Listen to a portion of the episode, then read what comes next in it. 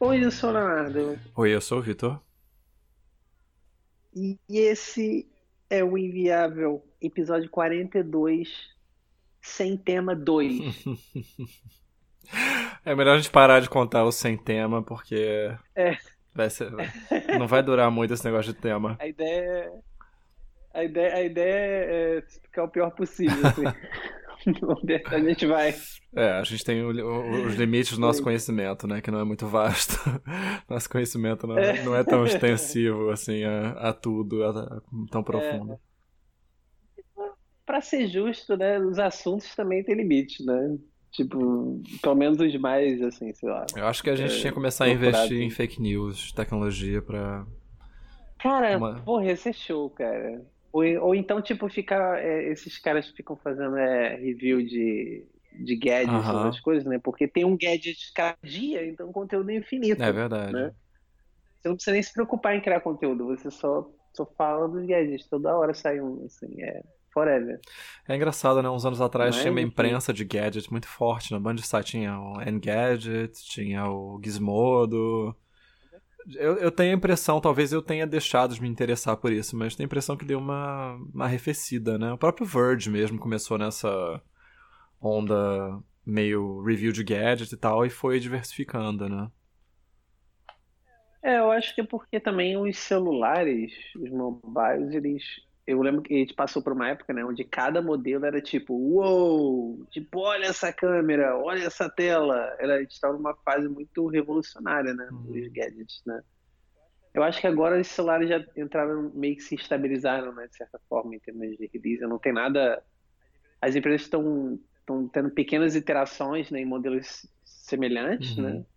Acho que não tem mais tanta hype, assim, em volta de novo, né? Isso pode ser a minha visão, né? Mas, assim, não vejo mais tanta hype, assim, gente trocando celular toda hora e tal, porque realmente hoje em dia não faz mais tanto sentido, né? Os modelos novos não tem nenhum breakthrough, assim, que eu espero que tenha, né? Mas, não tem muita categoria nova também, né? Tem esses assistentes pessoais, mas não são muitos players e acho que ainda tá meio incipiente, né?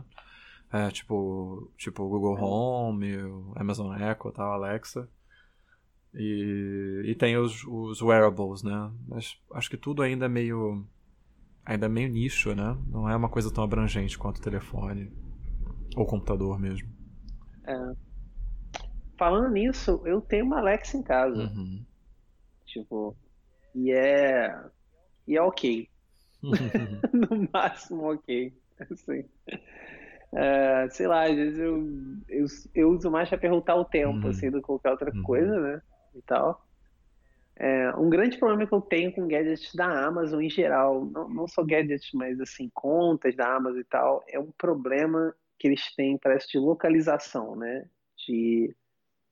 Isso é um inferno, assim, cara. Toda vez que você coloca essa conta na Amazon, ela fica pra um país, aí, tipo, tua Alexa começa a falar outra língua e tu quer mudar e não pode... Aí tu tem que mudar a língua da sua conta da Amazon, não, da sua conta do Kindle, que está linkada com a Amazon. Desculpa, cara, mas... a Alexa da Kindle... Tá vendo? Você resolveu sair daqui que nem tem Alexa, que você não teria esse problema. Agora viva com isso. Viva com isso, né? Pois é, eu consegui fazer minha Alexa falar inglês, depois de, tipo, pesquisar bastante e tal. Mas aí, cara, é isso. Mas eu uso mais... Cara, várias coisas não funcionam direito, né? Essa é real, assim, tipo... Uma coisa que eu achei que eu ia usar o tempo todo era o link com o Spotify, né? Porque, afinal de contas, já é uma caixa de som, né? Então eu pensei, poxa, vou usar o Spotify direto, né, e tal. Pô, bugadaço, assim, saca? Tipo, tu fala uns comandos, às vezes ela... Não é que ela não entende, mas ela entende, mas não faz nada, sabe? Ela fala assim, beleza, você quer fazer isso aí não faz nada. Então, tipo, pô, peraí. É muito estranho, às vezes para de tocar e toca em outro device. Caraca, é muito ruim, assim, cara. Mas, assim, tirando isso, eu não sei pra que serve, mas, enfim, é legal, né? Maneiro. Eu vejo, tá muito nisso, vejo a galera que tá investindo mais nessa parte de IoT e tal, usando bastante pra... para controlar a casa, né? Então, controlar a iluminação. Sim, é. Tem... Mas mesmo as pessoas, acho que mais entusiasmadas e mais entusiastas da parada são as primeiras a admitir que você esbarra logo na questão da integração entre fabricantes, né? Porque cada um fala de um jeito, cada um funciona de um jeito, então... Sim, cara. Isso já dificulta. E justamente nessas dificuldades de compreensão da Alexa, né? Eu fiquei bastante surpreso em relação até a compreensão. Eu achei que ia ser pior. Não é perfeito, óbvio, mas assim, ela entende, cara, sei lá, 90% das vezes, entendeu? O que você fala, até sem muito esforço. Mas é aquilo que você falou, os fabricantes, né? Às vezes, pô, aí, se você quer linkar, sei lá, com a tua televisão, você quer alguma coisa assim, pô, você tem que ter uma televisão que é compatível, né? Com a Alexa. E aí, qualquer device que você quer ter, você tem que pensar que esse device tem que ser compatível com a Alexa. Então, ou seja, você tem que planejar a sua casa inteira, né? Com os fabricantes que são compatíveis, aí, pô, pra tu gerenciar todas essas versões, né, cara, junto. Ah. Cara, é muito difícil, cara, né? E tem essa coisa da própria obsolência, né? Às vezes o fabricante deixa de existir, você não consegue dar upgrade nas coisas, vai ficando, né? Ainda mais sendo a internet das coisas, né? Uma coisa conectada à internet sem atualização, sem quem cuide delas, né?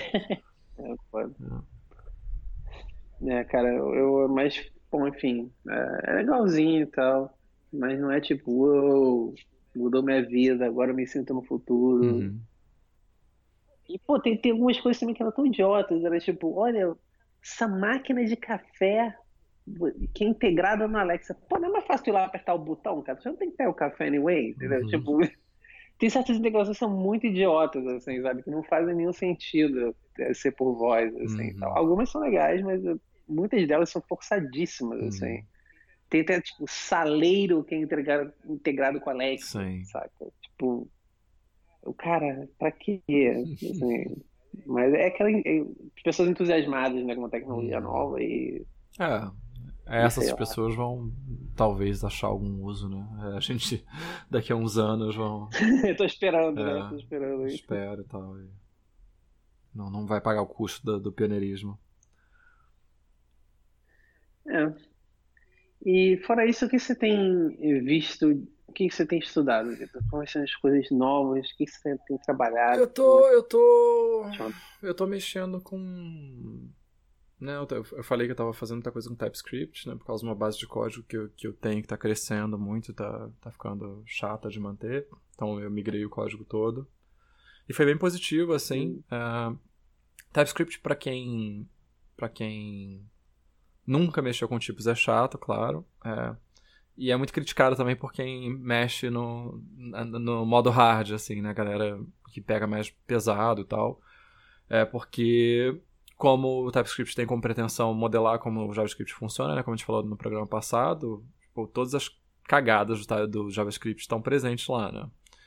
Só que aí eu gosto de usar no modo strict. Tipo, eu ligo todas as checagens de tudo. Então, se for possivelmente undefined, ele reclama de tudo. Então, é o modo mais chato. Mas é o modo que te dá mais garantias também, né? Sim, é verdade. E, pô, acho que eu peguei vários bugzinhos na conversão de coisas que o JavaScript aceita, faz correção automática, mas que até estavam gerando comportamento inesperado e eu não estava entendendo por quê, né? E aí, quando eu fui converter, óbvio, né? Tipo, essas duas coisas não são consistentes entre si, mas agora que eu tô tendo que modelar os tipos, isso ficou bem evidente. Então isso está sendo legal e está sendo legal também porque eu estou tendo que passar isso para frente, né? Eu estou num projeto enorme de duas pessoas, eu sou uma delas. Então a segunda pessoa nunca mexeu com nada disso. Então está sendo legal também da gente trocar ideia, né? Ver a experiência de uma pessoa que não mexeu, que não está convencida, né? Acho que isso pode ser até muito útil para informar, para tanto dar argumentos quanto também me tirar de uma posição de muitas certezas, né? Para relativizar um pouco as coisas, porque eu estou muito imiscuído nesse universo e talvez eu esteja me fechando para outras soluções, outras alternativas. Tá sendo legal por isso também. E outra parada que eu comecei a ver é um sistema de pacotes de empacotamento chamado Nix. Você já ouviu falar? Não, não. Nix, a ideia por trás do Nix é que você construa deployments determinísticos, né? Então, um grande problema que a gente tem no universo assim, de empacotamento para distribuição e disponibilização em máquinas, né? Especialmente máquinas que a gente não controle ou que evoluam com o tempo, né? Como uma distribuição Linux vai recebendo patches e tal, é que você pega o código que funcionava num dia, bota dali a 3 dias, 2 semanas, 2 meses e ele não funciona mais, né?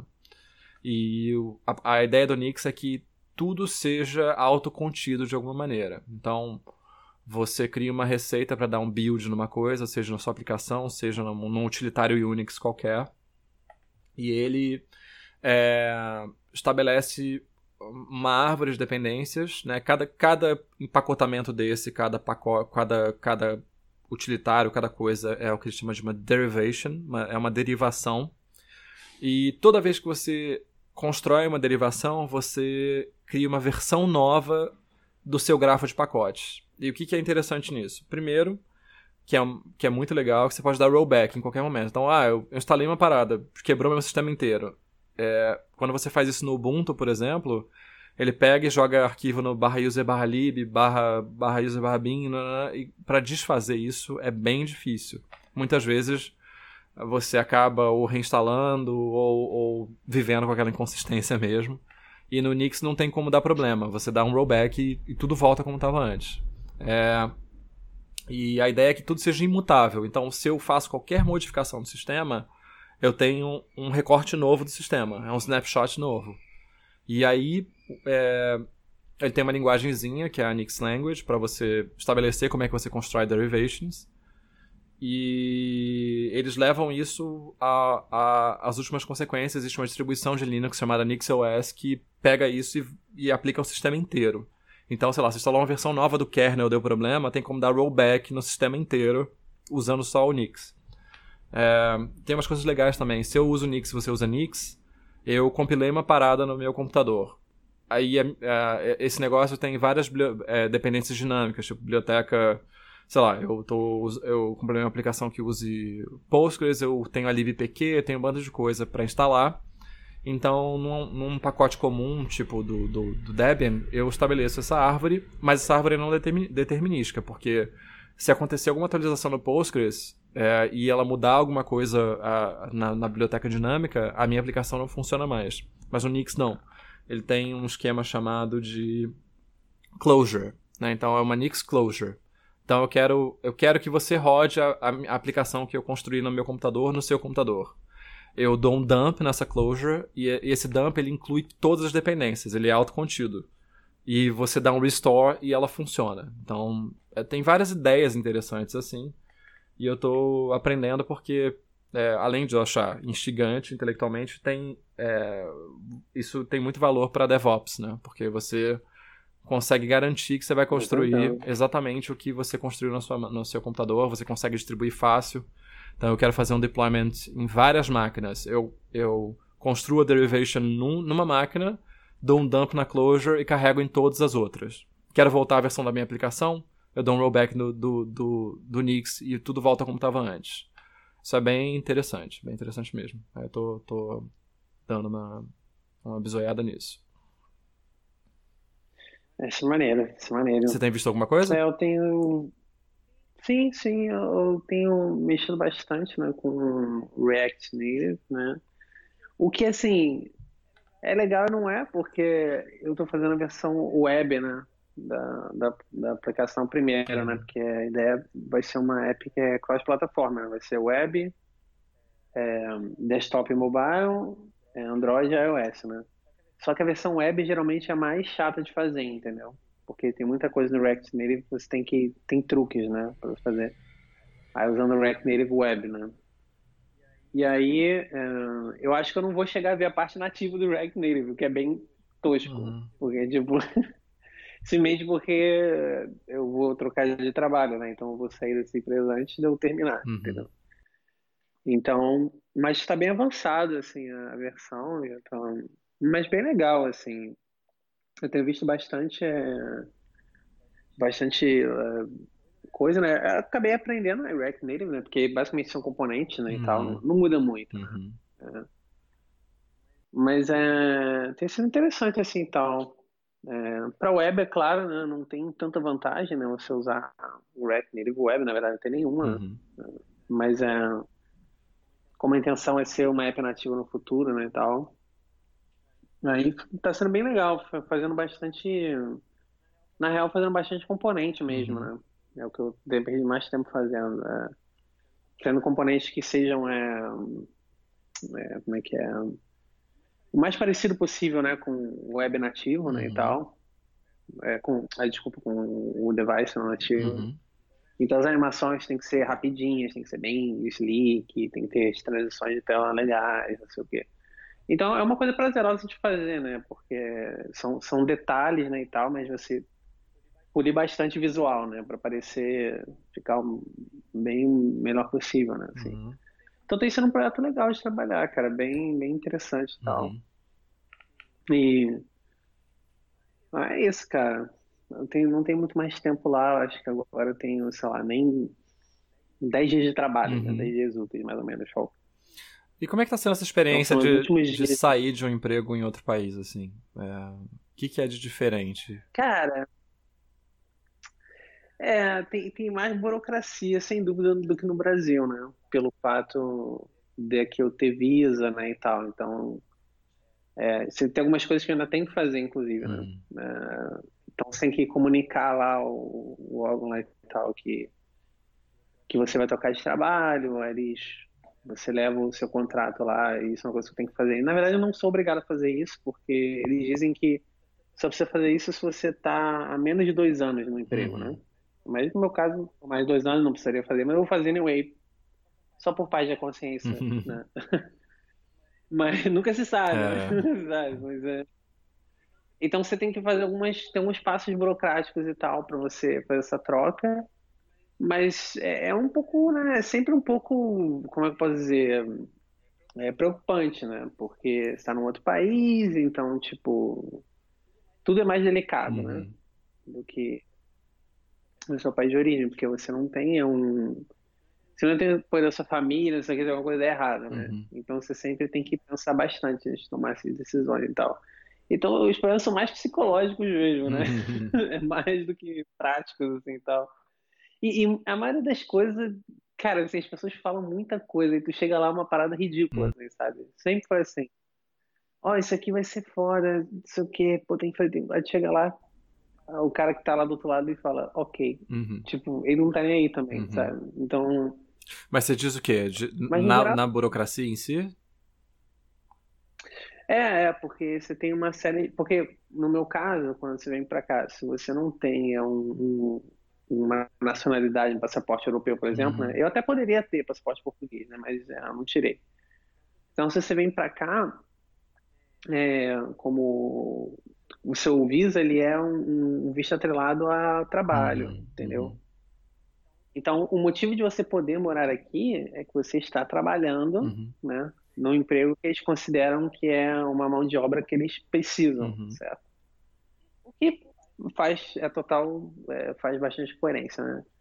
Então, tipo, eles têm uma lista, né? De profissões que eles precisam e tal, e que eles consideram que são... profissões que vale a pena trazer pessoas para cá. Vou colocar dessa maneira, tá? Mas não sei exatamente se é isso da mesma forma. Mas...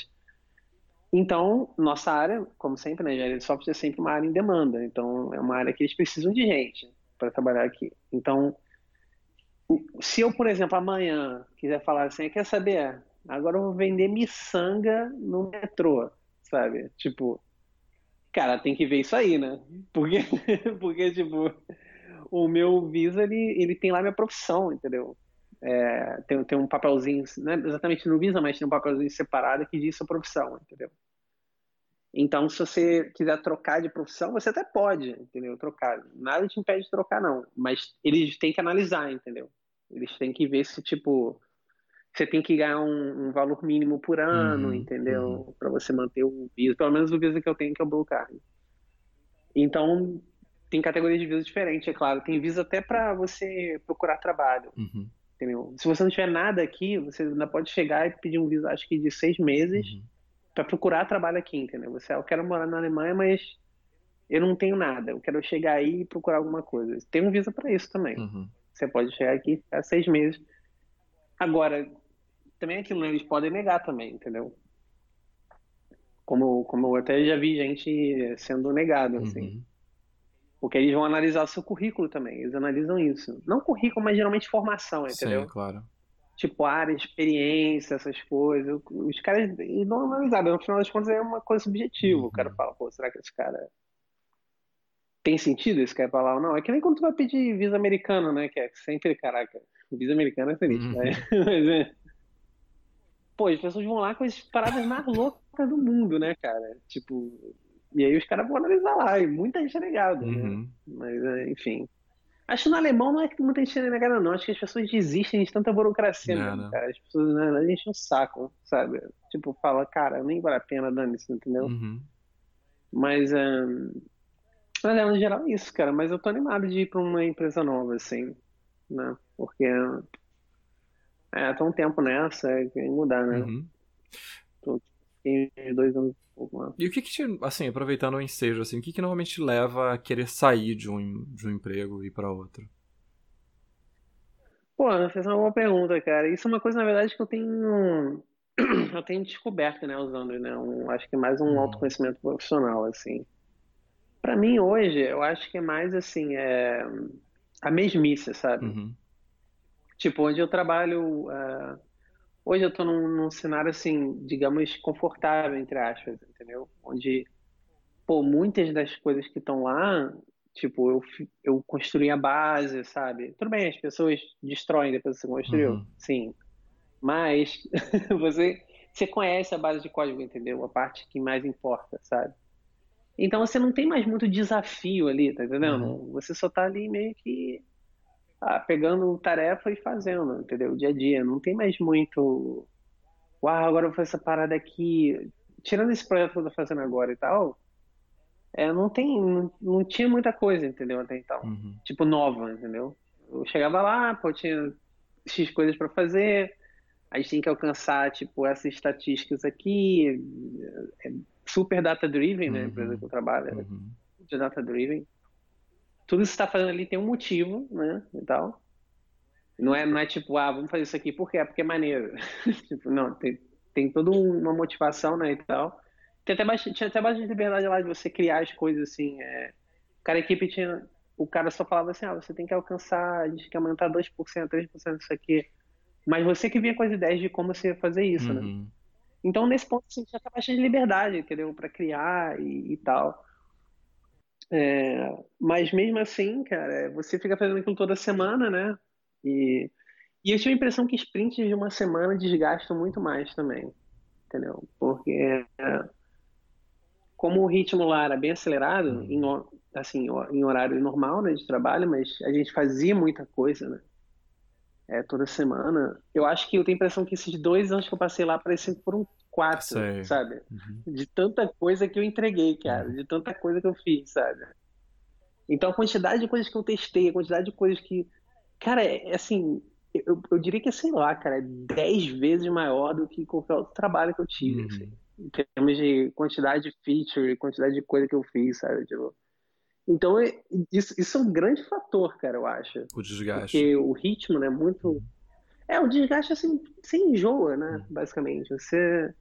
Cara, já teve feature que eu fiz 3 vezes. Uhum. Tipo, a mesma feature em momentos diferentes, com, tipo, pequenas diferenças uma entre outra, uhum. sabe? Tipo, já tentei... Cara, já fiz 300 mil coisas diferentes naquelas aplicações ali, entendeu? Então... Realmente fica repetitivo, né? Você fica correndo ali e tal. Aí eu acho que nessa hora é melhor trocar e ir pra uma empresa que tem lá. Uhum. Eventualmente você vai enjoar também, mas pelo menos, cara, é um ar fresco, né? Você vê um programa diferente, você vê sei lá, uma outra coisa, né? Um outro cenário, né? Pra você fazer e tal. Não, é interessante mesmo. Acho que realmente... Você se sentir pouco instigado e ao mesmo tempo sendo desgastado, acho que realmente é um excelente motivo para mudar de parada. É, eu acho que no final das contas é isso e tal, mas e você, assim, quando é que você gosta de, tipo, começar a olhar outras vagas e tal, o que te leva a... Cara, a minha experiência é bem peculiar, né, porque muito da minha carreira eu acabei passando no mesmo lugar, mas com a particularidade de que é um lugar, um lugar meio esquizofrênico, né. Então, você não tem muito a mesmice de estar fazendo sempre o mesmo produto, sempre a mesma coisa, né? Você tem uma certa consistência nessa esquizofrenia, mas o lado técnico em si, se você se ativer só a ele, tem muitas coisas legais para fazer. E isso sempre me impeliu, né? A contrapartida humana sempre foi boa. Quando a gente fala de esquizofrenia, parece que é uma coisa muito ruim, né? Que um terror psicológico e tal, mas não, na verdade é aquela coisa, um fenômeno curioso, né? Especialmente para quem já trabalhou em empresa familiar e tal, da empresa que tem muito dinheiro, mas tem pouco foco, né? Então você às vezes está fazendo uma coisa e tal, aí você acha que aquilo é importante e o dono do negócio muda totalmente de ideia, aí você pergunta por quê e não tem uma justificativa. Então, nesse sentido, era um lugar desgastante, assim. Mas às vezes em que eu saí, que eu mudei, era muito isso, assim, de... Eu acho que eu sou muito mais motivado por essa coisa... Eu acho que eu peso muito as coisas, assim, né? Eu tento chegar a um equilíbrio entre as coisas. Então, se é muito bom pessoalmente, mas tecnicamente é chato, eu procuro outra coisa. Uhum. Se é muito bom tecnicamente, mas pessoalmente é ruim, eu procuro outra coisa, né? Mas se tem momentos bons de um lado e do outro, né? E na média as coisas ficam bem, eu tendo a ficar no mesmo lugar, né? Eu entendo o meu mecanismo nesse sentido, assim, de procurar um certo grau de conforto, de estabilidade. Eu acho que, né, com o tempo... Eu, assim, na primeira metade dos meus 20 anos era uma pessoa bem nomádica e depois na segunda metade eu fui virando uma pessoa bem, bem afeita à estabilidade. Acho que até por história pessoal mesmo, assim, minha família, minha família é muito afeita à instabilidade, né? São pessoas que saíram daqui do Rio e foram para Brasília, né, que foi onde eu nasci e tal. E lá mudaram 1000 vezes de casa, 1000 vezes de escola. Meio que legaram um pouco os seus filhos também, né? Então, quando eu cheguei num momento da minha vida em que eu tinha um trabalho legal e eu tinha uma casa que era a mesma casa por muito tempo, tudo isso eu acho que me deu uma paz de espírito pela qual eu sempre tentei zelar, né? Claro, um motivo importante também é grana, né? Então, se... é bom pessoalmente, se é tecnicamente bom, mas a grana não paga a vida, também não funciona. Ah, isso aí totalmente, então, cara. Isso aí pra mim totalmente. Esse tripé tem que estar realmente bem, bem posicionado. Mas é isso, assim. Eu já saí, por exemplo, dessa empresa mesmo que eu mencionei, né? Esquizofrênica. Já saí por achar que, bom, deu, né? Não aguento mais viver com essa esquizofrenia. Pra ir pra lugares em que eram justamente bons pessoalmente, bons de grana, mas tecnicamente... não tão interessantes, né? Porque na prática eu acabei fazendo muitas coisas fora do comum, né, nessa empresa, sendo tanto em variedade de atividades, né, de desenvolver back-end, desenvolver processamento de imagem, desenvolver aplicação mobile, o que me satisfez pessoalmente em muitos momentos, quanto os nichos mesmo em que eu trabalhava, né, em que eu tive a oportunidade de trabalhar. E aí sair disso para ir para uma aplicação web tradicional, né, um e-commerce, e numa equipe tecnicamente bem variada, né, mas com uma tendência a ter pessoas mais na média do que fora da média, né? Mas, então, assim, não tinha uma troca, né? Então, eu não estava aprendendo nada, não estava, na verdade... Eu acho que essa é sempre uma posição ruim para citar, né? De você ser a pessoa que meio que puxa a carroça em vários aspectos, e você nem sempre quer fazer isso, né? Você quer fazer seu trabalho bem feito e tal, mas esse processo de ser um evangelizador de uma técnica, ou de se botar nessa posição de educar as pessoas e tal, não é sempre que você está disposto, e às vezes você até está disposto, mas você encontra a barreira, né? Você entende por que a empresa é de um determinado jeito quando você tenta levar essas suas propostas mirabolantes, né? E como eu já passei dessa idade também de achar que eu posso mudar o mundo, né? Aquela apatia do profissional mais velho vai se instaurando. Eu não... assim, eu acabei saindo desses lugares, né? Que eu fui parar. E voltando para essa empresa e saindo de novo e tal. Então, é meio isso, assim. Eu prezo muito pessoalmente por esse equilíbrio, né? E eu entendo que, pra minha personalidade, é difícil encontrar. Então, quando eu encontro, eu acabo ficando no mesmo lugar, assim. É maneiro, né? São sempre vários fatores, né, cara, pra gente trocar de trabalho, né? Como você falou, assim, são tantas, né, possibilidades, né, e tal, né? Mas que bom, né, cara, que a gente tá no mercado, a gente tem a possibilidade de trocar de trabalho. A gente escolhe, né? A gente tá numa situação, cara, terrível, assim. A gente é bem... eu costumo dizer que a gente é bem mimado, né, nesse aspecto. Muito. Né? O mercado de tecnologia é muito... Assim, o que é bom é ruim, né? Mas a questão é que no mercado de tecnologia você não precisa ser muito bom, entendeu? Uhum. Pra você ganhar bem, sabe? Isso é uma coisa que... Ah, legal, às vezes também é um pouco frustrante, né? Porque você vê muita gente, assim, como você falou, que, abaixo da média, tá ligando super bem. Uma pessoa assim, muito boa não é colocada assim, numa escala proporcional de salário, né? Tipo, eu sou muito melhor do que aquela pessoa. Exatamente. Né? Então, às vezes é bom, às vezes é ruim, né? Tipo, depende de qual lado você tá, né? Mas é isso, cara, tem tanta vaga, né, que você às vezes simplesmente é absorvido, né, tipo, meio que quase que osmoticamente ali pelo mercado, né, você não precisa ter um grande esforço e tal pra conseguir uma vaga. Talvez esteja exagerando, talvez esteja na bolha e tal, mas, assim, um mercado que dificilmente se desaquece, né, porque a demanda é... cara, é um mercado muito privilegiado, é um mercado em que você possa estabelecer um bando de restrições e depois, se você não consegue aquelas, você afrouxa um pouco até você conseguir uma vaga pra você, né? Tipo, você tem escolha, né? Você tem... Então... eu quero trabalhar remoto, vou tentar, não consigo. Tipo, tá, beleza, eu quero ganhar tanto pra trabalhar fixo. No escritório, aí eu consigo. Né? Ao passo que a gente olha para o lado, tem gente desempregada há muitos anos, né? A gente tem um conhecido aqui, eu e minha esposa, que foi demitido há acho que uns 3 anos e tá vivendo de bico desde então, cara, porque é do mercado de comunicação, que é um mercado já difícil, né? Sim. E que nesse cenário de recessão do Brasil tá totalmente esvaziado, e juntando isso com... o ocaso mesmo, né? A falta de lugares para trabalhar, porque os jornais estão fechando, TVs no Brasil quase não existem, agências de publicidade são poucas, né? Acabam todas sendo do mesmo grupo. Então, a galera fica meio sem ter para onde correr, né? Aí você vai vivendo de mês a mês, né? Vende o almoço para comprar o jantar e tal, e vai empurrando. Acho que a gente tem realmente um privilégio muito grande.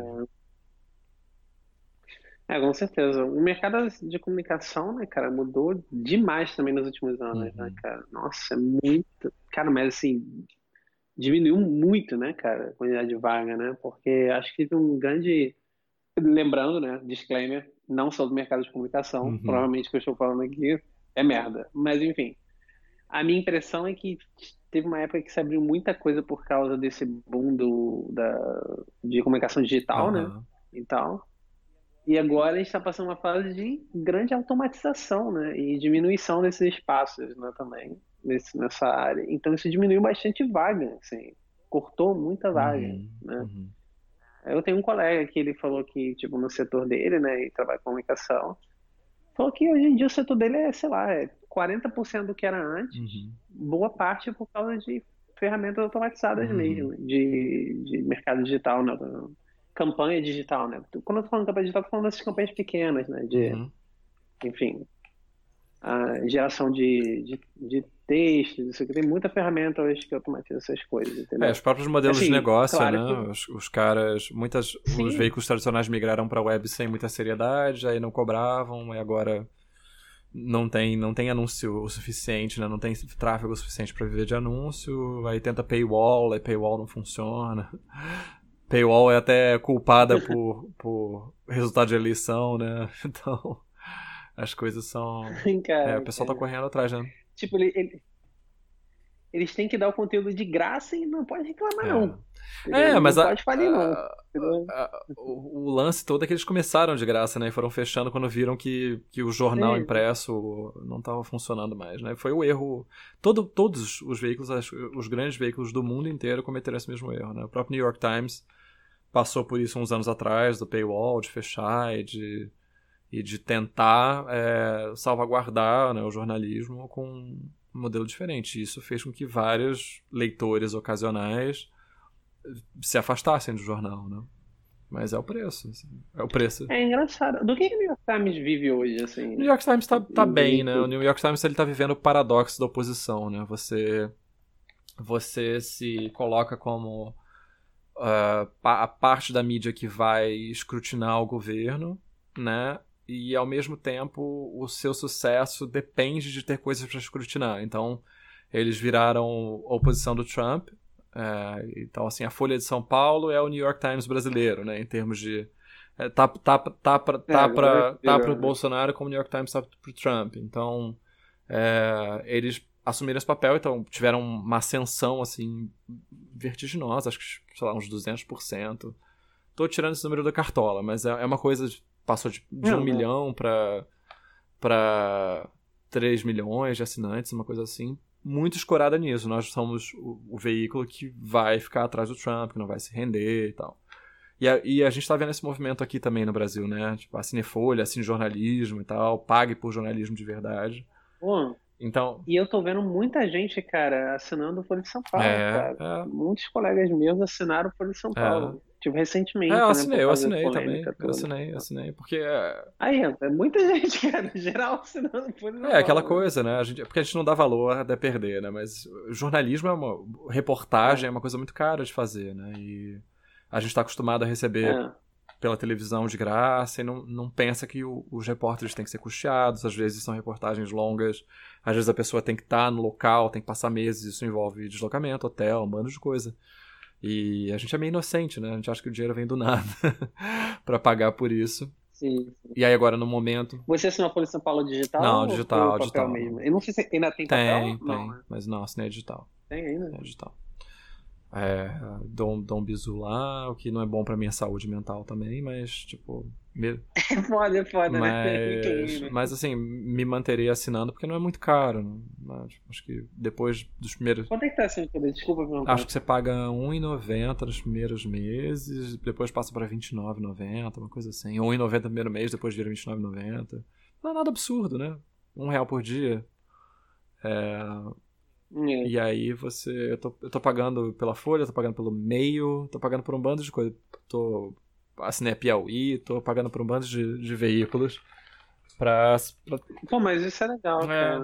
Eu acho que é importante, né? A gente tem que valorizar mesmo e valorizar com dinheiro, né? Eu acho que independente do seu viés político e tal, você tem que pagar para as pessoas poderem fazer o jornalismo. E aí você perguntou, né, do que o New York Times tá vivendo disso. E eles fizeram uma transformação grande ao longo dos anos, né? Eles tornaram todo o processo de criação de matérias, de reportagens bem mais enxuto, né? Então, o repórter, ele fotografa, ele faz vídeo, né? Não tem mais equipes e tal, a coisa ficou bem mais... É verdade. Né? Meio por conta dos ganhos de eficiência com a própria tecnologia, meio porque não dá para pagar para todo mundo participar mesmo. Eu acho que ele caiu um pouco nas parrelas de fazer muito vídeo também por conta do Facebook, né? Que até teve essa polêmica recente de que o Facebook admitiu que inflava os números, você viu isso? Que... Pô, eu vi, cara, mas, pô, todo mundo sabia disso.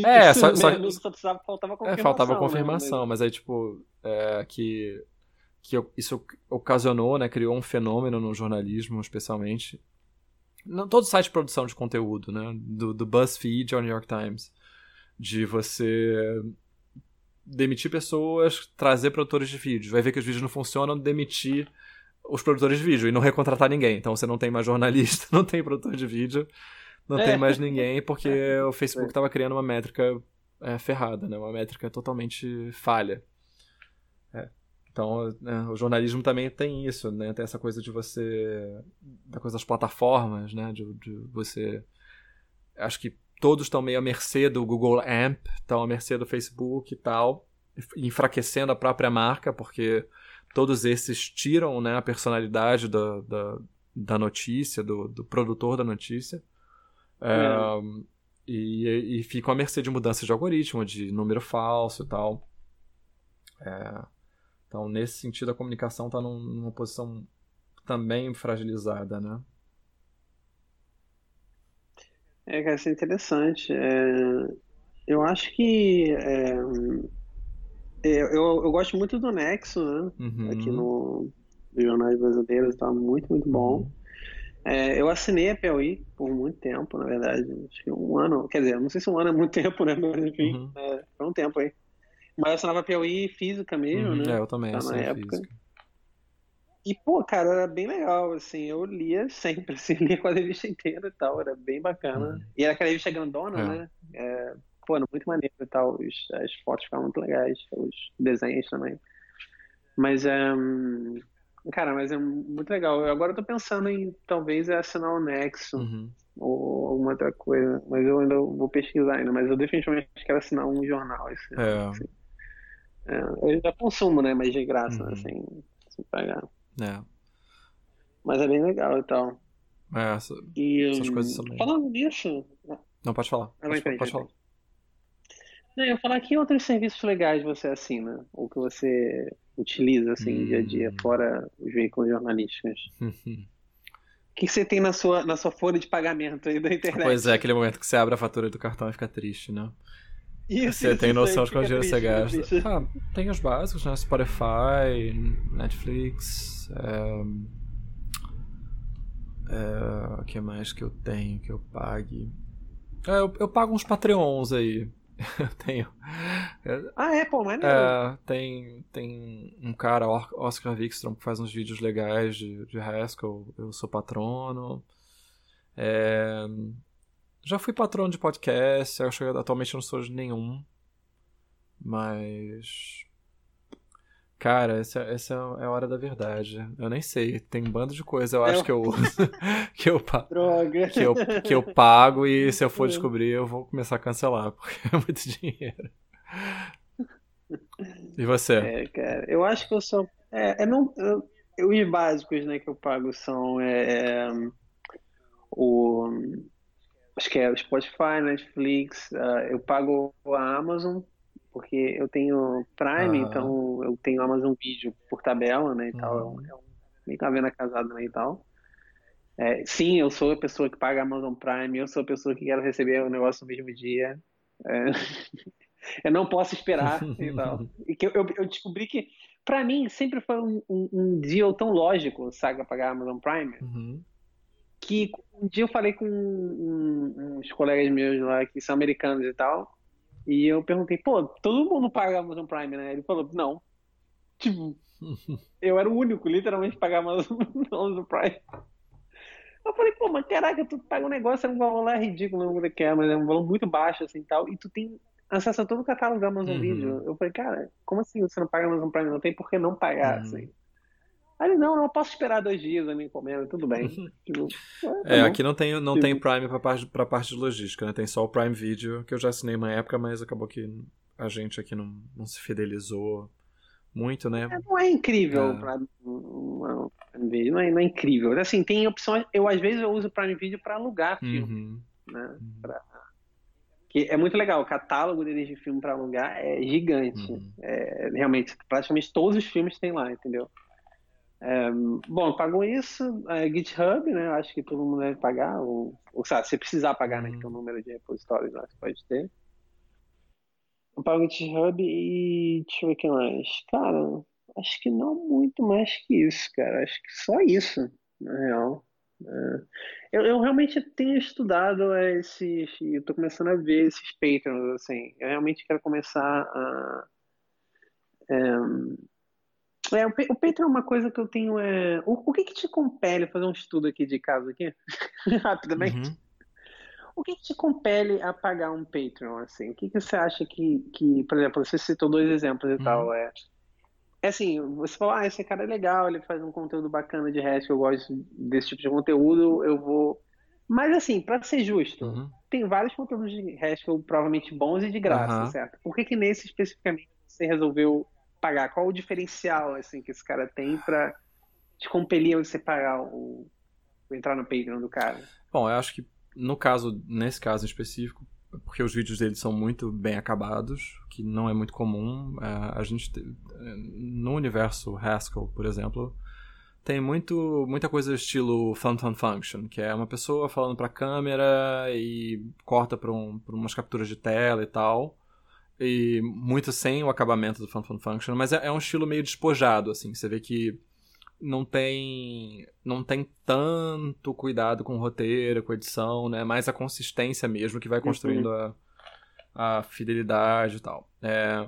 E esse cara não, as coisas dele são... Acho que ele tem um formato que ele até declara, tipo, no máximo 10 minutos, narração com vídeo, mas os exemplos dele são muito bons, então ele pega coisas avançadas e ele traz para problemas do dia a dia, assim.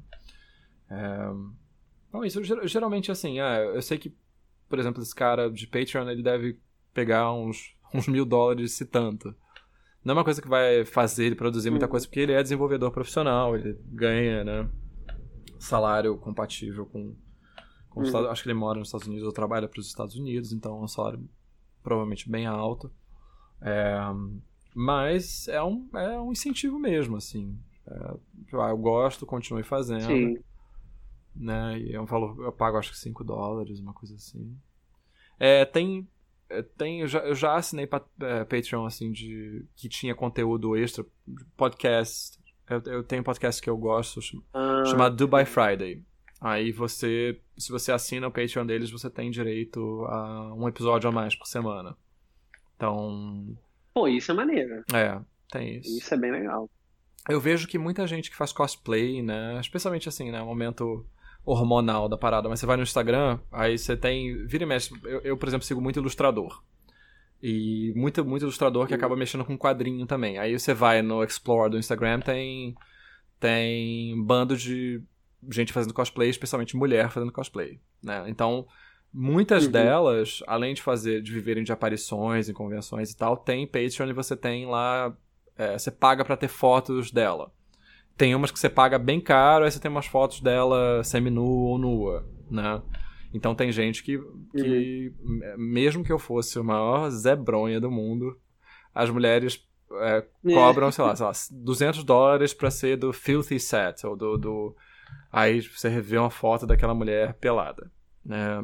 Assim, isso não me compeliria, mas eu vejo que tem gente que faz isso. Não, mas eu tenho um caso que é legal, assim, tipo, tem uma fotógrafa no Instagram que eu sigo, é a Shelby, que ela faz, ela faz bastante Polaroid, coisas desse tipo e tal, e ela, as fotos dela tem bastante nudez, entendeu?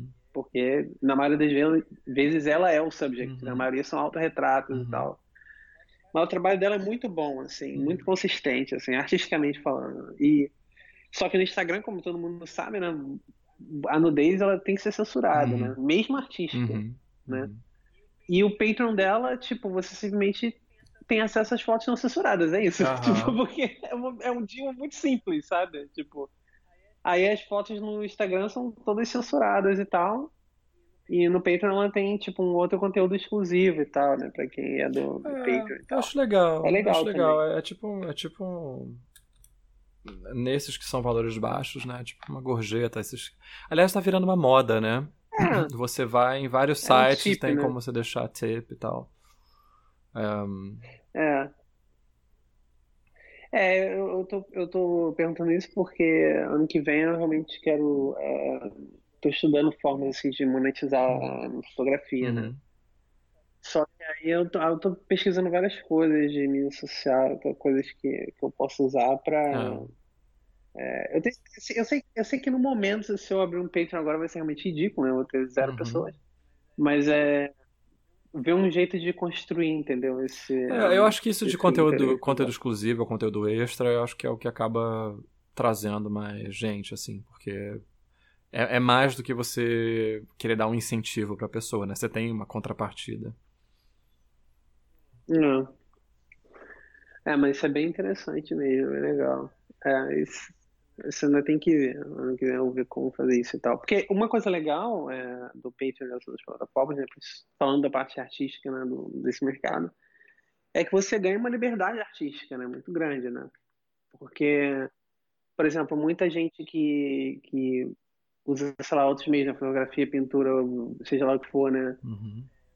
Se o cara for ter que vender esse trabalho em outro meio, por exemplo, para fazer campanha, para outras coisas e tal, existe uma série de limitações, né? Assim, o cara basicamente virou um day job, certo? Anyway, né? Se o cara tá num Patreon, uma coisa assim, é legal porque o cara pode continuar fazendo a arte dele com a liberdade que ele quer, entendeu? E as pessoas curtem o trabalho do cara, né? Sei lá. Mas isso é bem legal, cara. Por exemplo, esse Patreon do Dubai Friday, eu sei que eles tiram bastante dinheiro, cara. Acho que até o objetivo deles era ganhar acho que $15 mil por mês. Né? E são três hosts, e eles já bateram esse objetivo tem um tempo. Então, né, dá pra fazer uma diferença na vida de uma pessoa. É claro que tem uma pressão, né, absurda, como tudo isso, tudo hoje em dia, né? Essa pressão do produtor de conteúdo, né? De você ter que estar fazendo coisas e tal. É bem difícil.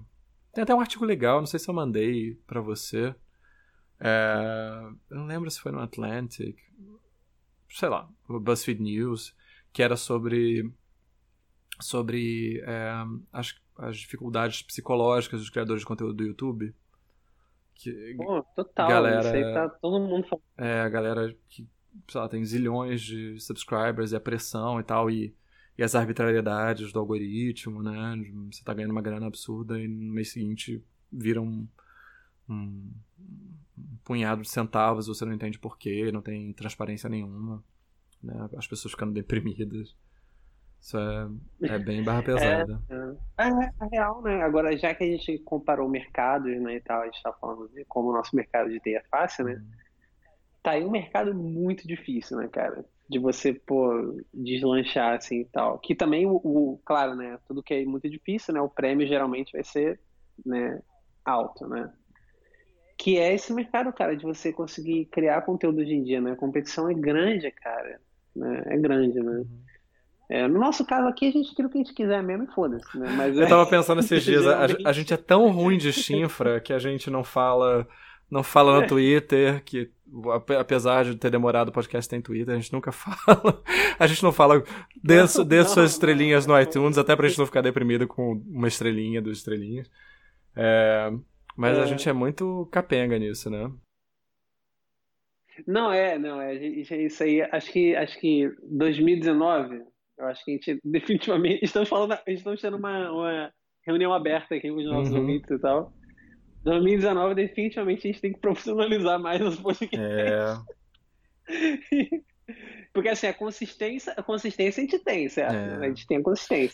Tem a consistência, tem o conteúdo, acho que... tá faltando só outros passos. A gente vai ter que contratar um roteirista, a gente vai ter que ter um episódio musical, vai ter que ensaiar, vai ter que cantar. Isso, tudo vai ser cantado. Sei.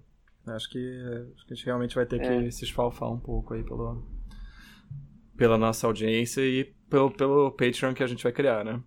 Com o nosso objetivo de ganhar $100 mil por mês. Claro, sem dúvida. Tem uma versão brasileira do Patreon, né? Que é o... Padrinho, né?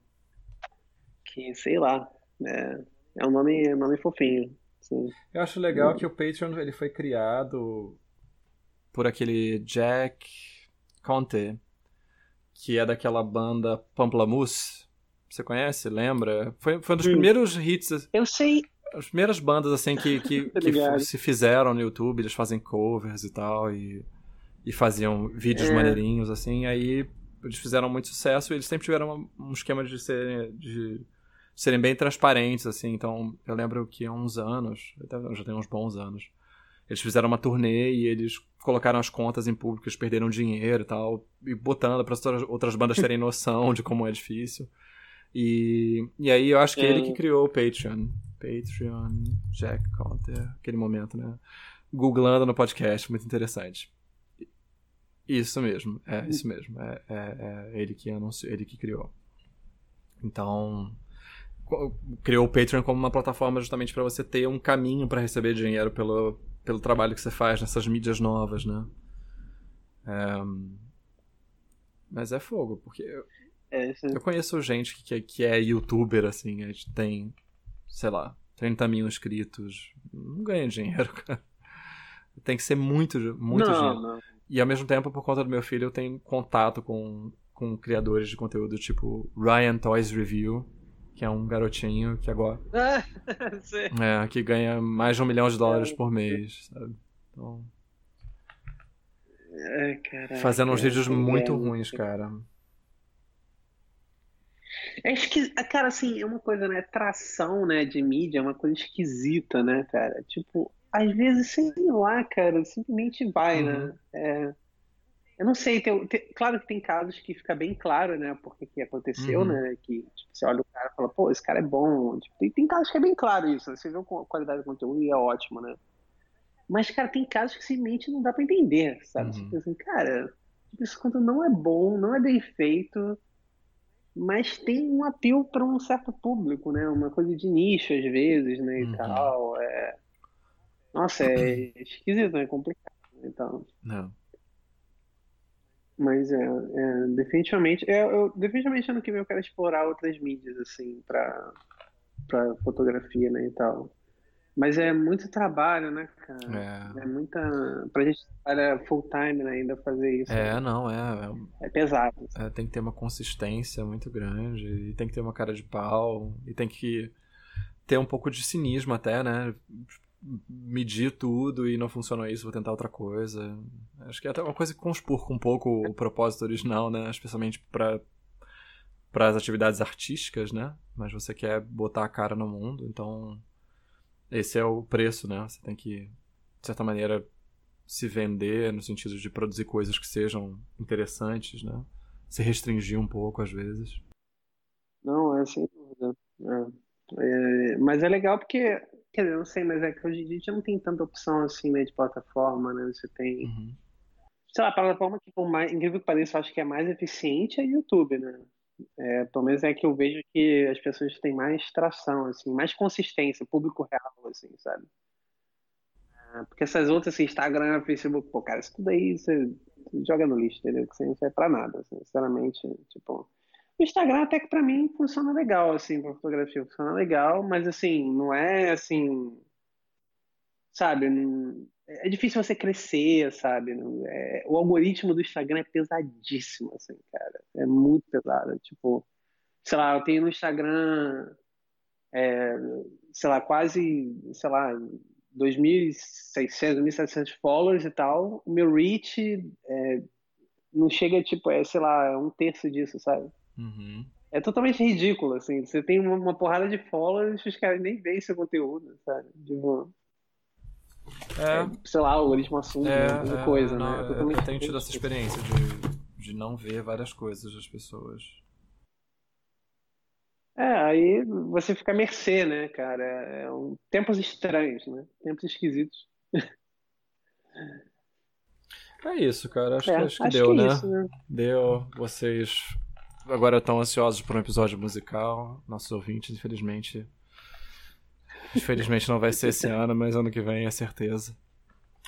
Então, vamos para as recomendações? Cara, vamos. E aí, você quer começar? Posso começar. Então, a minha primeira recomendação tem a ver com uma das coisas que eu citei, que são as Nix Pills. O Nix, como ele tem um modelo muito diferente e exige realmente que você entenda o modelo para poder atuar e usar. O pessoal, acho que o criador do Nix, ele fez uma série de pílulas, né? Então, cada dia ele postava uma coisa explicando um conceito básico, até você ter uma visão completa de como as coisas funcionam. Uma coisa que eu não mencionei, que o Nix, você não precisa usar o NixOS, você pode usar o Nix no Mac, por exemplo, o Nix no Ubuntu, ele funciona dentro de onde você estiver. E aí é bem legal, você consegue instalar no seu computador e ir fazendo as pílulas dia a dia, entendendo como é que as coisas funcionam, os benefícios, é bem bacana. Segunda coisa, você falou do Nexo, eu queria recomendar o podcast Nexo Politiquês.